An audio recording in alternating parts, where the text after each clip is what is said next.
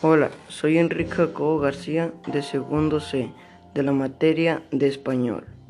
Título de la poesía, Poeta del viento y de la montaña. Autor, Antonio Valdés Carvajal.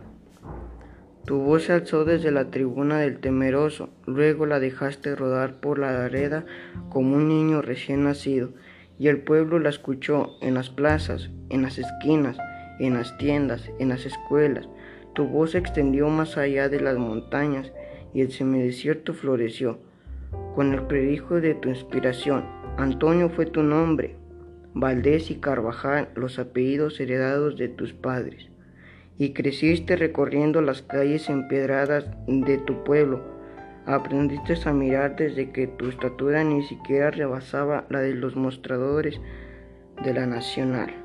Cuánto impacto tu espíritu descubrió el caballo sobre el yeso de la rediz de la piedra.